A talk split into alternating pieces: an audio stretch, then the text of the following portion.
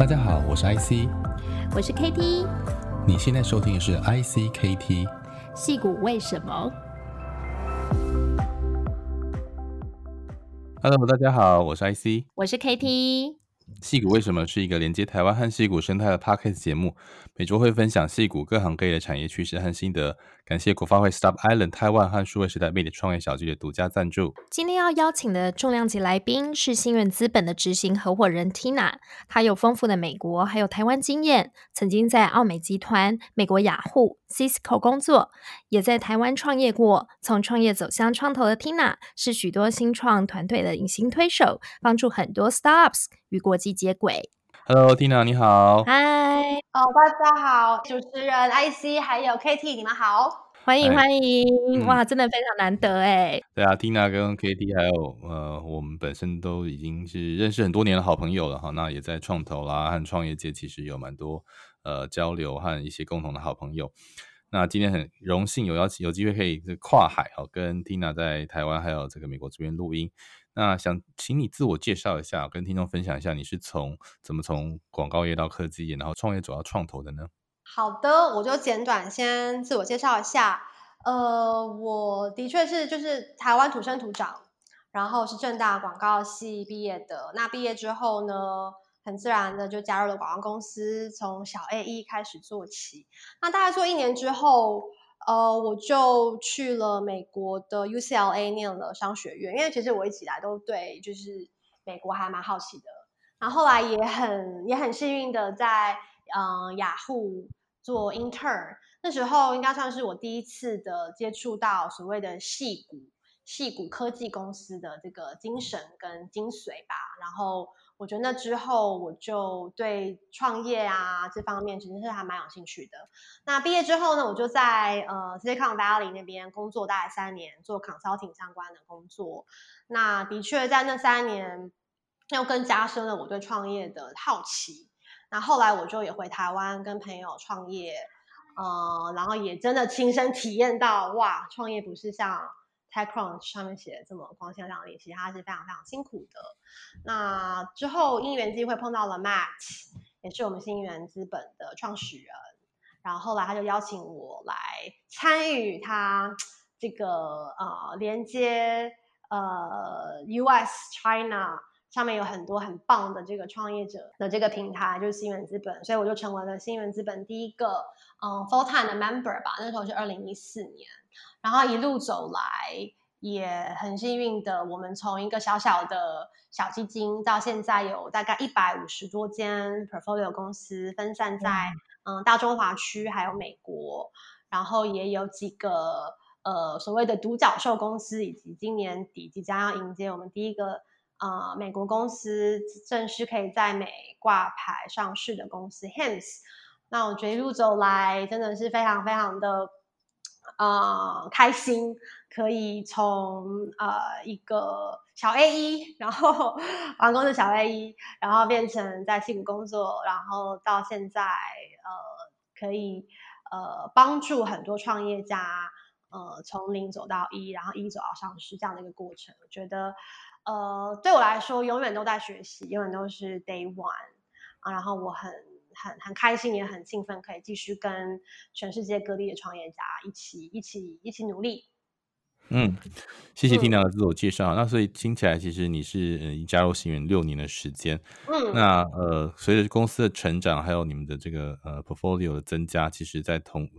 过去在台湾啊、中国还有在美国的布局也越来越多，也有恭喜你们这些很好的成绩。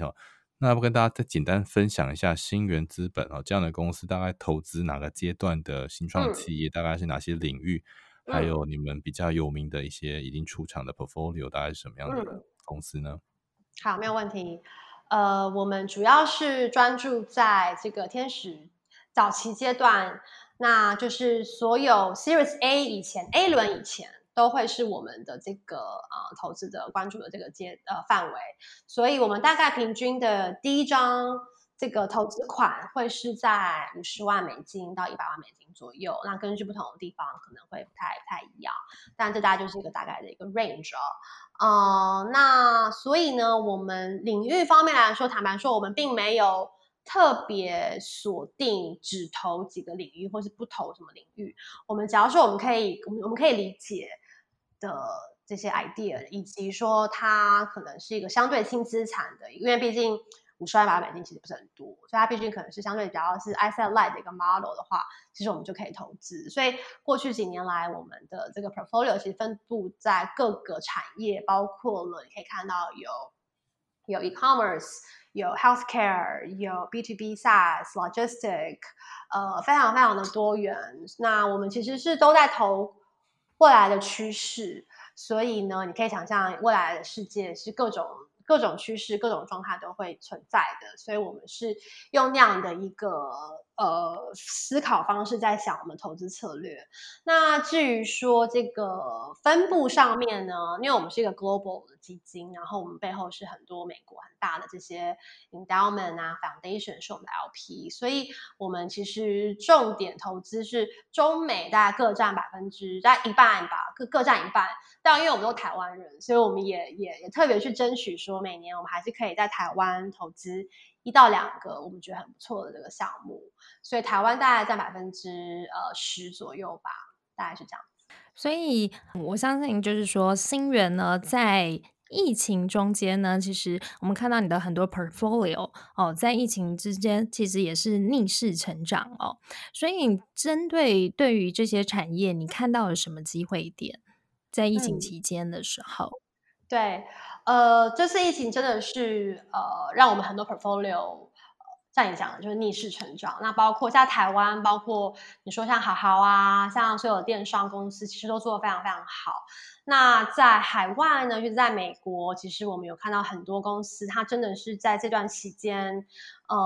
有很大的一个突破，包括比如说像 Calm， 它是这个做这个 meditation 的一个 app，那其实它过去几年一直都表现得非常好，但不过是在 B2C 的，就是直接对这个用户层面的这个成长。但今年我觉得因为美国它是非常纷扰的一年嘛，你说有这个疫情，然后又有野火，又有选举，又有种族的冲突，所以它今年整个这个大家这个stress 的程度呢是大大的提升，所以导致所有的所有人对这个 mental health 的重视程度它也提升到不管是企业政府国家，他们都觉得说 mental health 是一个非常重要的一个课题需要被解决。那所以 Calm 它今年一个很大的突破其实是说它在 B2B 这一块很多企业主动的去联系 Calm，然后希望说他们可以把这个 Calm 这个产品提供给他们的员工当做一个 benefit， 因为他们发现说不管是你知道远距工作，在家可能又要带小孩又要上班然后要去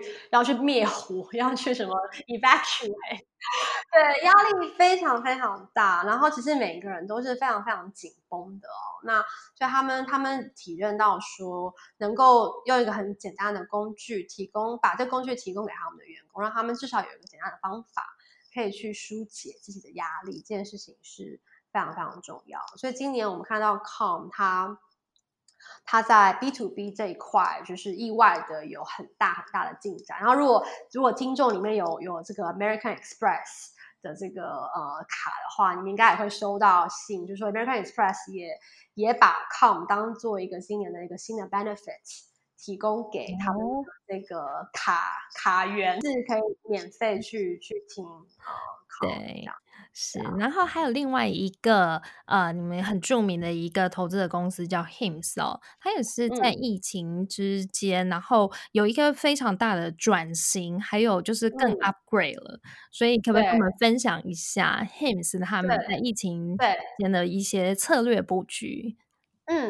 对，所以 Hims 它的故事也很有趣，就是其实我们认识他的 CEO Andrew 已经至少4年有了吧，然后所以我们也投了他之前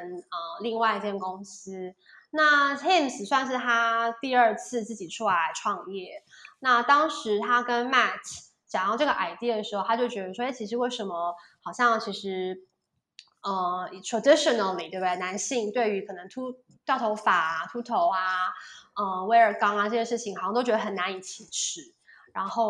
后在美国可能你要去买到这些药，你可能要先去医院拿个处方签，然后再去药房然后买，那其实这个过程不是那么的方便。那忽然觉得说，哎，如果可以有一个更好的方法，让大家第一可以不要对这些状况有这么的觉得难以启齿，对，大家可以有更开放、更透明的方式、跟心态去看这些问题。然后第二就是说，大家可以有更好的这个customer experience， 在买的时候可以更方便，所以它是一个 subscription model， 对不对？那他有这个想法跟 Matt 讲说 ，Matt 觉得很棒。当时刚好也搭配说，其实美国整个这个telehealth 远距医疗的这个法令刚好也有些松绑，所以他才得以做这件事情。不然其实之前其实是有些法规限制，所以他其实是有一些特殊的这些法规上的一些 driver， 跟他觉得现在新一代年轻人其实他们对这些事情应该会有他们自己的想法，所以我觉得他是观察到这些因素，所以才想有这个 idea。 那我们当然是 fully support， 因为我们知道 Andrew 他也是一个非常强的一个 founder， 就投资了。那投资之后呢，从2018年开始，他那时候第一个礼拜吧，第一个月，他的 sales 就是一个$1,000,000，就表示说他当时是一炮而红嘛，然后就在他所 target 的这个 segment， 就是相对年轻，比如说可能 late 20 early 30或者 early 40这样一个 segment 的这个男性里面得到很广大的这个回响跟欢迎哦。那他的方式是，你可以透过一个简单的线上咨询，可能是跟他的合作医生有一个简单的视讯也好，phone call 也好， email 也好。那一旦医生 approve 了你的这个 condition 之后呢，他就会给你一个 subscription， 那你就可以拿这个 online 处方签去他们的网站上面去订购你所想要的这个药品，然后订完之后呢，每个月你就会收到一个很精美的盒子，里面装有你想要的这个 medicine。 那它整个 experience 是非常非常的 friendly 的，那所以它一出来之后就马上就有很多很多的用户，对，而且它的 retention 是非常的好的。那今年我觉得，今年疫情对他们来说也是，当然大家都没有想到会爆发这么大的一个流行病。对，那我觉得 Andrew 呢，他就是非常快速的做了一些产品决定，就是说好，他们当时发现说，所有的人，美国人都在关心说 ，How do I get tested？ 我怎么知道我有没有得 COVID-19？ 这是一个所有人在问题，所以他立刻就去推出了这个COVID 快筛这个产品。然后另外他也发现说 again 就是 mental health 是一个很大的问题，可是完全没有足够多的这个 solution 来帮助大家排解 mental health 的这个状况，所以他也又推出了这个所谓的 group therapy， 让大家可以去上面去跟专业的心理医生做咨询。那他在就是3、4月那时候，疫情真的是很严重的时候，然后你可以想象到当时可能所有的医疗系统啊都是一团乱的时候，他还是很有执行力的推出了这些新产品。那我们就是更让我们觉得说他的执行力真的是一流，然后也把他们更让这间公司放在大家的这个焦点里面，觉得说，哎，他真的推出了大家非常需要的这个东西。那所以我觉得也因为这样，他也搭上了现在很流行的这个所谓的 SPAC， 这个可以上市一种新形态，可以更比较快速一点上市的方式。所以他应该是今年12月左右就会在 New York Stock Exchange 就可以正式上市了。所以我们。对，就是这位投资人，我们对于说他从疫情开始，大家觉得都很紧张，很担心所有公司的这个状况，到他可以就是逆势成长，然后到他现在要上市了，就是觉得真的是机会是留给准备好的人。然后我也非常的为 Andrew 感到开心，然后我想 Matt 会冒着生命危险所以现在要开始准备防护衣了对，因为敲钟，因为他也帮 Matt 留了这个第一排贵宾席最好的位置，好棒哦，因为他跟 Matt 是好朋友嘛，对吧？对，所以我觉得看到好朋友可以在今年这么 crazy 的一年可以有这么好的一个 milestone 跟 success， 我觉得是更是难能可贵，真的。而且我们看到就是说很多新源投资的团队，其实在疫情这么严苛的时候呢，都想到很多新的一些方案，像刚刚讲的 Calm 还有就是 Hims 嘛。那我知道说其实你们也有投很多 B2B 方面的平台或者工具，比如说像 Flexport， 还有更早之前你们出场比如说对 2C 的这个 Ring，我都觉得说其实你们真的都是投在那个趋势当下还有未来超前部署这样子。对，所以最近还有没有什么样你们投的这个 B2B 的工具呢？你觉得在疫情当下也是一个爆发性的成长？对，刚刚提到就是说我们投资几年前投资的这个做的这个机器手背在种蔬菜，那这个之前我们也觉得说它会是一个趋势，原因是因为年轻人不想当农夫嘛，那农人其实 average age 可能都是40-50岁，然后现在整个 global warming 导致的极端天气气候，其实对于户外的这些农场啊是都不是很分离的，所以迟早这个automation in agriculture 就是会是一个趋势。那今年疫情真的是把这个所谓的机器手背智能 greenhouse 真的是也是一个爆发。那我们投资的这间公司叫 Iron Ox， 那它在加州之前疫情前它就已经它所种的这个 basil 还有这个 romaine lettuce 一些，它这之后有3-4种蔬菜已经在像 Whole Foods 啊这样超市已经有在卖了。那现在然后后来疫情爆发之后，它的这个 demand 更是超级到大爆发，那所以它最近也对，所以他最近也因此他不但募了一轮$1000万级别的一个很快速募了一轮集资，另外他也快速的会去扩展到其他更多的超市跟渠道，因为大家现在真的是必须要所有东西都必须要有 contactless nailless， 那这样的东西是非常受到市场上的一个青睐的。对，那另外我们还投了一个也是机器人相关，就是它是一个机器的一个所谓的它在零售店里面可以帮助这些店家去扫说他们的货架上的商品是不是并没有缺货状态，以及这些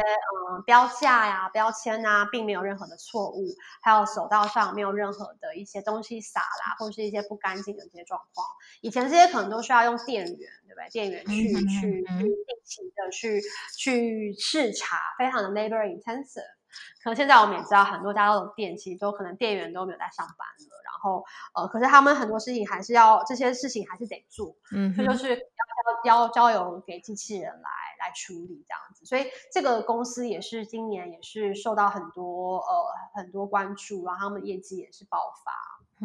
然后另外也是我们目前正在做的案子还不能透露他的名字，就但他就是一个基本上是帮助这个保险业务员可以用 contactless 完全不跟客人见面方式，还是可以很详尽的把一个保险产品从头到尾的这个 process 跑完，然后并且让客户签约下单。那今年因为疫情关系嘛，所以其实保险 life insurance 这个产业其实它也是很多人目前大爆发，对对，大家在买保险，然后可是业务员又变成说很尴尬的是说，想买，可是他不想要见业务员的，因为大家都很出门，然后也不想见一个陌生人，所以其实保险公司我们去年在看这个案子就觉得说，还不错。那今年它整个就是所有的保险公司现在都在 push 它立刻去 launch 这个产品给他们旗下的几千个几万个保险员去用这样子，对啊，所以它也是就是很典型，因为疫情然后整个业绩就是大爆发。对，所以这是我们看到就第一线非常非常就是符合你刚刚讲到，就是因为疫情而加速他们成长。那另外像我们还有几个可能也是比较线上远距协作的，包括一个公司叫 Padlet， 它是一个线上白板。那其实之前它就有蛮多用户了，但今年它本来就有1000万级别的火药用户，那今年因为疫情，然后它是在5-6倍的成长，因为它很大的一个用户是学校，所以今年我觉得因为很多学校没有办法上学，那老师都在找比较好的这个学习用品，对，远端学习用品来给他们的学生。所以因为这样子，他们的这个产品就是逆势成长，然后超级大爆发。然后另外像还有像比如像包括我们投那个 Lunch Club 嘛，它就是刚才提到说它是可以让大家在线上还是可以去 meet interesting people professionally， 它是一个帮助大家在即使在 lockdown， 你还是可以透过视讯方式去建立人脉，是一个 professional one-on-one networking 的一个工具。它也是因为疫情期间，然后忽然就是在各个城市都瞬间就是爆发，所以我觉得疫情也让大家也颠覆了很多我们对于疫情的一些预测。比如说好比会觉得说，诶，疫情大家这么 stress， 谁还想要去 meet 什么 meet other people professionally？ 可殊不知其实在很多城市可能还是很多人他还是有这个他越是在 lockdown 的状态，他越想要有 professional 上面的成长。所以其实我觉得也从这些工具的在这个期间上的成长，也让我们学习到说很多consumer behavior 的改变，是还蛮有趣的一些 insight。 对，然后还有就是工人不见了，所以就需要更多的 AI 人工智慧，还有 B2B 的解决方案哦。是，对，没错，就是疫情真的是让大家就是逼迫大家立刻去体验到说你没有工人，你没有人可以帮你工作的时候，然后你没有办法出去外面的时候，你到底要用什么样的工具可以来帮你完成你必须要完成的事情。所以我觉得的确让大家 mentally 都做好了要去接受 adopt 这些新的这些新的工具，不管是数位工具、远距工具、远端工具，还是这种 mental health 的东西，就是大家都瞬间要快速去接受并且使用这些新的工具。没错，其实台湾的听众朋友可能也知道说新源资本在台湾也有一些投资案，然后在美国、中国也都有，所以其实是一个很厉害的一个公司，因为其实你们的人并不是非常的多哈，那能够在这样6年期间累积出150个 portfolio， 而且有这么多有杰出的成绩，其实作为一个投资人来说，其实你们表现本身也是非常杰出哈。那就我自己在创投业的经验，其实创投成功率可能跟新创是一样的，都很低哈。那怎么样能够得到新源的投资，或反过来说新源是一个什么样的投资哲学或是投资策略的创投哈？那这样的一个早期投资人，你们对于创业团队啦，对于市场趋势啊，你刚才前面提到说你们可能不是特别限制产业，那你们最主要的投资的这个门槛，或是对你们来说最重要的几个因素是什么呢？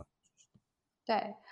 因为我们是很早期的投资人，所以很多时候我们在投资一间公司的时候，它的产品可能也还没有做出来，所以对我们来说，首先最重要的投资的这个 criteria 或者我们看重的事情，其实就是团队跟人。那我们会有很多方式去做 reference。 那 ideally 呢，这个团队是我们已经认识的，或是透过熟人所介绍的。好比说刚刚提到的这个 Hims， 它就是一个我们已经认识3-4年的一个 founder， 而且是我们已经投过他一次了， Hims 是我们第2次投资他。像这样就是一个很怎么讲，对我们来说是一个很不错的一个 deal source 来源，就是我们自己的 founder 的这个 network。对，那最近一些其他投资也都是透过我们自己的很熟，然后也很杰出的一些 founder 所推荐，甚至他们自己已经是已经放了一点点钱，已经是 angel investor of that company， 然后他们再推荐给我们。像这种的公司，我们可能就会特别的看重，因为他们等于已经有一个很强的这个 reference 跟这个推荐在里面。对，那所以我们自己对于团队呢是非常非常看重的。那再来就是说，我们可能也会希望说 ideally 他可能是个连续创业家，但有时候因为现在其实大家都创业者都非常的年轻嘛，有时候他可能不一定之前创过业，可能是第一次，但我们可能就会去更看重说，那他在创业之前他的经历是什么，他做过什么产品，然后他的这个 domain expertise 是什么。除此之外，我们也很着重这个创业者的一些人格特质，或是一些 soft skill， 比如说他的抗压性怎么样，他碰到困难的时候他会怎么样的反应，他是会坚持下去还是他会放弃，他怎么样对待他的 co-founder， 他怎么样对待他的员工，他怎么样对待他的投资人，就是我们会还蛮深入的去了解这个 founder 本身的各个面向，这是第一点。然后再来就是说，我们可能对于趋势跟他所做的事情面对的这个市场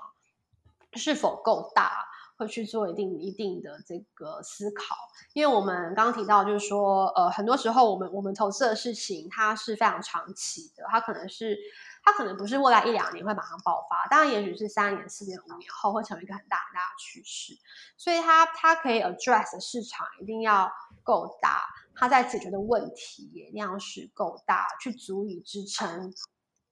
一个很巨大的一个公司。好比刚刚听到说像 Calm， 我们在2014年看到它的时候，当时我们并没有办法去预测说几年后会出现流行病，几年后这个种族问题会这么的严重，但是我们当时看到的是说人类对于电子产品的依赖，人类对于这个 social media 产生的这个焦虑，这个东西在当时就已经萌芽了，那它越演越烈，只会越来越严重。所以我们看到是一个非常大，然后 global 的一个大问题。所以我觉得我们看事情的跟做投资决策的时候角度，大概会是这样的一个出发点，就是在于人跟它的趋势跟市场。其实说起来，反过来，新源也是非常优秀，因为有这么多创业者，那在他们成功之后愿意再回来找你们当这个投资人，显然你们的 credit 是非常好，所以其实也是必须说，其实一开始新源在甚至Matt在成立新源之前就有很好的人脉啦，在矽谷，而且更重要是其实你们是台湾人啊，当然你们在美国都有经验，或者是像Matt在美国待了蛮长的时间，可是一般来说其实这个投资人跟创业者距离还蛮重要的，很多时候像矽谷也是创投是不太投资这个超过一定距离以外的新创，所以在这个长距离或是跨越时空时差这些的因素底下，你们怎么去投资新创公司？那或者像你们投资台湾的团队的标准跟美国有什么不一样吗？或是互相台湾跟美国市场有哪些可以合作的地方呢？我觉得我们很特别的地方是我们是一个 global 基金嘛，因为我们投了这么多不同的地方，但我们在各个地方，比如说台湾，然后 China， 然后美国，我们又有 local 团队，可以用 local 的方式去运营当地的这个市场。对，所以其实像我们在美国，在矽谷San Francisco 嘛，然后台北跟北京、上海，我们都有当地的人，然后在跟那边的 founder 跟 community ecosystem 在维系关系，所以的确我们的确有时候像比如我好了，我可能常常真的是要比较早上比较早起来 take call， 或者半夜要 take call， 所以我可能还是要跟美国的一些 founder portfolio 去定期的去交流跟联系。但我觉得这也是我们，就是我们虽然这方面可能也是比较辛苦，但我觉得我们也有得到一定的收获，就是说我可以同时看到这3个地方的 founder， 那的确这些地方是非常不同的投资的市场，那他在选择 founder 上面也会有不同的 criteria。我觉得在矽谷基本上，因为它是最精英的地方，对，所以其实第一，首先这个团队它做产品能力是肯定是非常非常重要的，对。然后那在台湾它相对不是那么竞争，但是台湾我们接下来会觉得说，其实台湾团队接下来几年一个很重要的课题就是说，他真的需要一个 success story， 他真的需要走出台湾。我现在讲的是这种互联网软体公司嘛，那所以他们对于这个，当然做产品还是很重要，可是他们可能更重要的是他对于资金的取得，他对于海外市场的这个 go to market strategy 跟 access， 跟他去应变的能力，所以包括我们现在看到这资本市场的转变，其实它越来越快。那一个创业者，他是不是很能够，他同时可以去熟悉他自己的这个 domain expertise 跟产品跟公司，同时他又了解怎么去跟资本市场沟通，这变得非常非常重要的一个 criteria， 以及他是不是能够去 access 台湾以外另外一个市场。所以我觉得对于在这些不同地方的 founder 跟团队的选择上，它的确会有不同的考量，那都会是因应当地市场的这个最后怎么样去 exit 都会是息息相关的。那最后我想问一个问题，就是说我们蛮多听众是台湾的创业者或者是投资人，那你觉得台湾的创业者有什么样的机会？那在于你们在全球的布局来看的话，你们怎么协助台湾的创业者到海外啦，或者是像刚才所提到的他们这一类的特质啊，你怎么去协助他们，或是结合其他地方的资源结合呢？对，我觉得台湾团队、台湾的 founder 其实都非常棒，那他们都非常的会做产品，然后就是我觉得台湾的这些 founder 就是他们的这些劣势真的是来自于这 ecosystem 的状态，因为中美它是最大的嘛，那边有最多世界上最多的 capital， 它资本最多，它人才最多，它的这些大公司 M&A 也最多，所以它当然它的节奏最快，对，它相对之下可以培育出的这些founder， 他每天在那样子强度下的 exposure， 他自然而然的会有一定的这个强度，敏感度也高。那因为台湾对没错，那因为台湾它的软体互联网这个产业相对还是比较年轻，所以它相对没有那样子的强度跟那样子的资源资本去支撑。虽然说资本方面已经比10年前好非常非常多了，我们现在有很多不管是国发基金、国发会，还有各种各样的这个天使种子基金，其实我觉得在资本端，尤其是早期这一段，其实已经有非常非常大的改善。那我觉得其实现在，但是毕竟这个 ecosystem 里面，你说它没有那么多大的互联网超级大公司，对，那它也没有那么多的人才，也没有那么多已经成功过可以回来再继续流动比较慢公司，对，它这整个节奏是慢的，所以 founder 相对来说它没有这么多的 exposure， 那它的成长会相对也比较慢。所以身为我们是投资人，我们可以做的事情就是说，我们尽量把我们其他市场的这些 founder，让他们去跟我们这些台湾方的去接，或让台湾方的去了解，就我们可以把我们的 exposure 给他们，对，让他们去体会到说，其实像你这样的公司，如果是在中国、在美国、在其他市场，它应该什么样一个速度，它怎么样叫做怎么样是一个合理的，就是我们把他们逼他们去跟一流的这些 founder 去 compete。去让他somehow知道说你应该在一个什么样的状态，那我们也尽量把我们的这些资源，我们海外资源可以倒给他们，然后让他们去想说 OK 我要怎么样去 access 这些海外的市场、海外的投资人。那我觉得现在台湾因为疫情嘛，我觉得现在有很多很厉害的人其实在台湾，那其实他们都在问我说我要怎么可以帮台湾。我每天都会有平均一个 meeting 或是 call， 就是一个 ABC 或是一个老外在台湾因为 COVID 问我说 Tina 我要怎么样可以帮台湾。所以其实现在有非常多人想要帮台湾帮台湾了，我们是说台湾可以 help 我，他们是说 how can I help 台湾。对，你知道坦白说我自己觉得台湾的founder其实他不需要这些人的帮助，其实他们现在我觉得在台湾整个这个软体的 ecosystem， 他需要做其实就是我们需要在未来几年，用来未来这几年，我们首先要有一个很好的 exit， 要几个 success story。 我们最近有很多公司都拿到了不少的这个投资吧，都是 double digit 几千万美金、几亿美金的投资，对不对？那这些公司它必须在未来几年要可以有个很好的出场，是，并且继续成长变成大公司。对，我觉得只要可以做到这一点，我不需要任何这些什么任何人来帮台湾。这些公司自己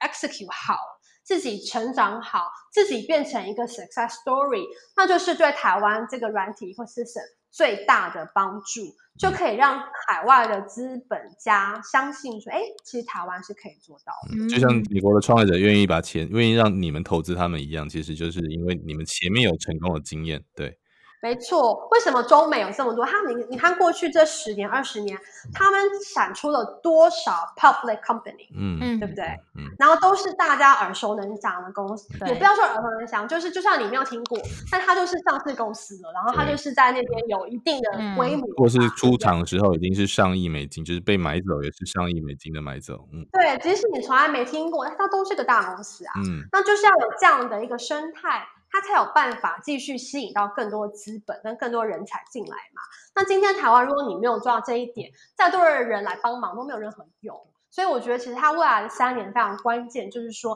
你们这些公司必须要自立自强的先达到一个规模的成功，对不对？不管是上市，不管是1亿2亿美金，一个 billion 的这个 market cap 都可以，就是我们自己要先自立自强，对不对？然后我们才有办法去说服别人来加入嘛。那我觉得这个是我觉得接下来我们大家可以去 focus 的，就是说我们把这些已经中后期的公司，让它是真的成功，不是说 on paper 一个 valuation，yeah. 而是它的真的业务上，它的 business， 它是一个有规模的 business， 这是一个非常非常重要的事情。然后它可以在上市之后还是继续的5年10年继续的成长茁壮，然后它就会是一个很好的帮台湾去宣传的一个 story。 我觉得这个是接下来最重要的事情。所以今天呢，非常谢谢 Tina 跟我们分享非常多哦，新人资本的布局，还有成功的案例，以及疫情期间呢的这个全球的趋势观察哦。如果大家还有任何问题呢，想要讨论，都欢迎到矽谷为什么的 Facebook 粉丝页，还有 SoundCloud 留言哦。也请大家多多按赞，分享给身边的亲朋好友。我们的 iTunes 和 Spotify 也都上线了，你可以在这些地方听到矽谷为什么的节目。非常感谢国发会 Stop Island 台湾跟数位时代 Meet 创业小聚的独家赞助，那我们就下周再见咯。谢谢 Tina， 谢谢你，谢谢，今天好精彩，谢谢大家拜拜，好，拜拜，拜拜。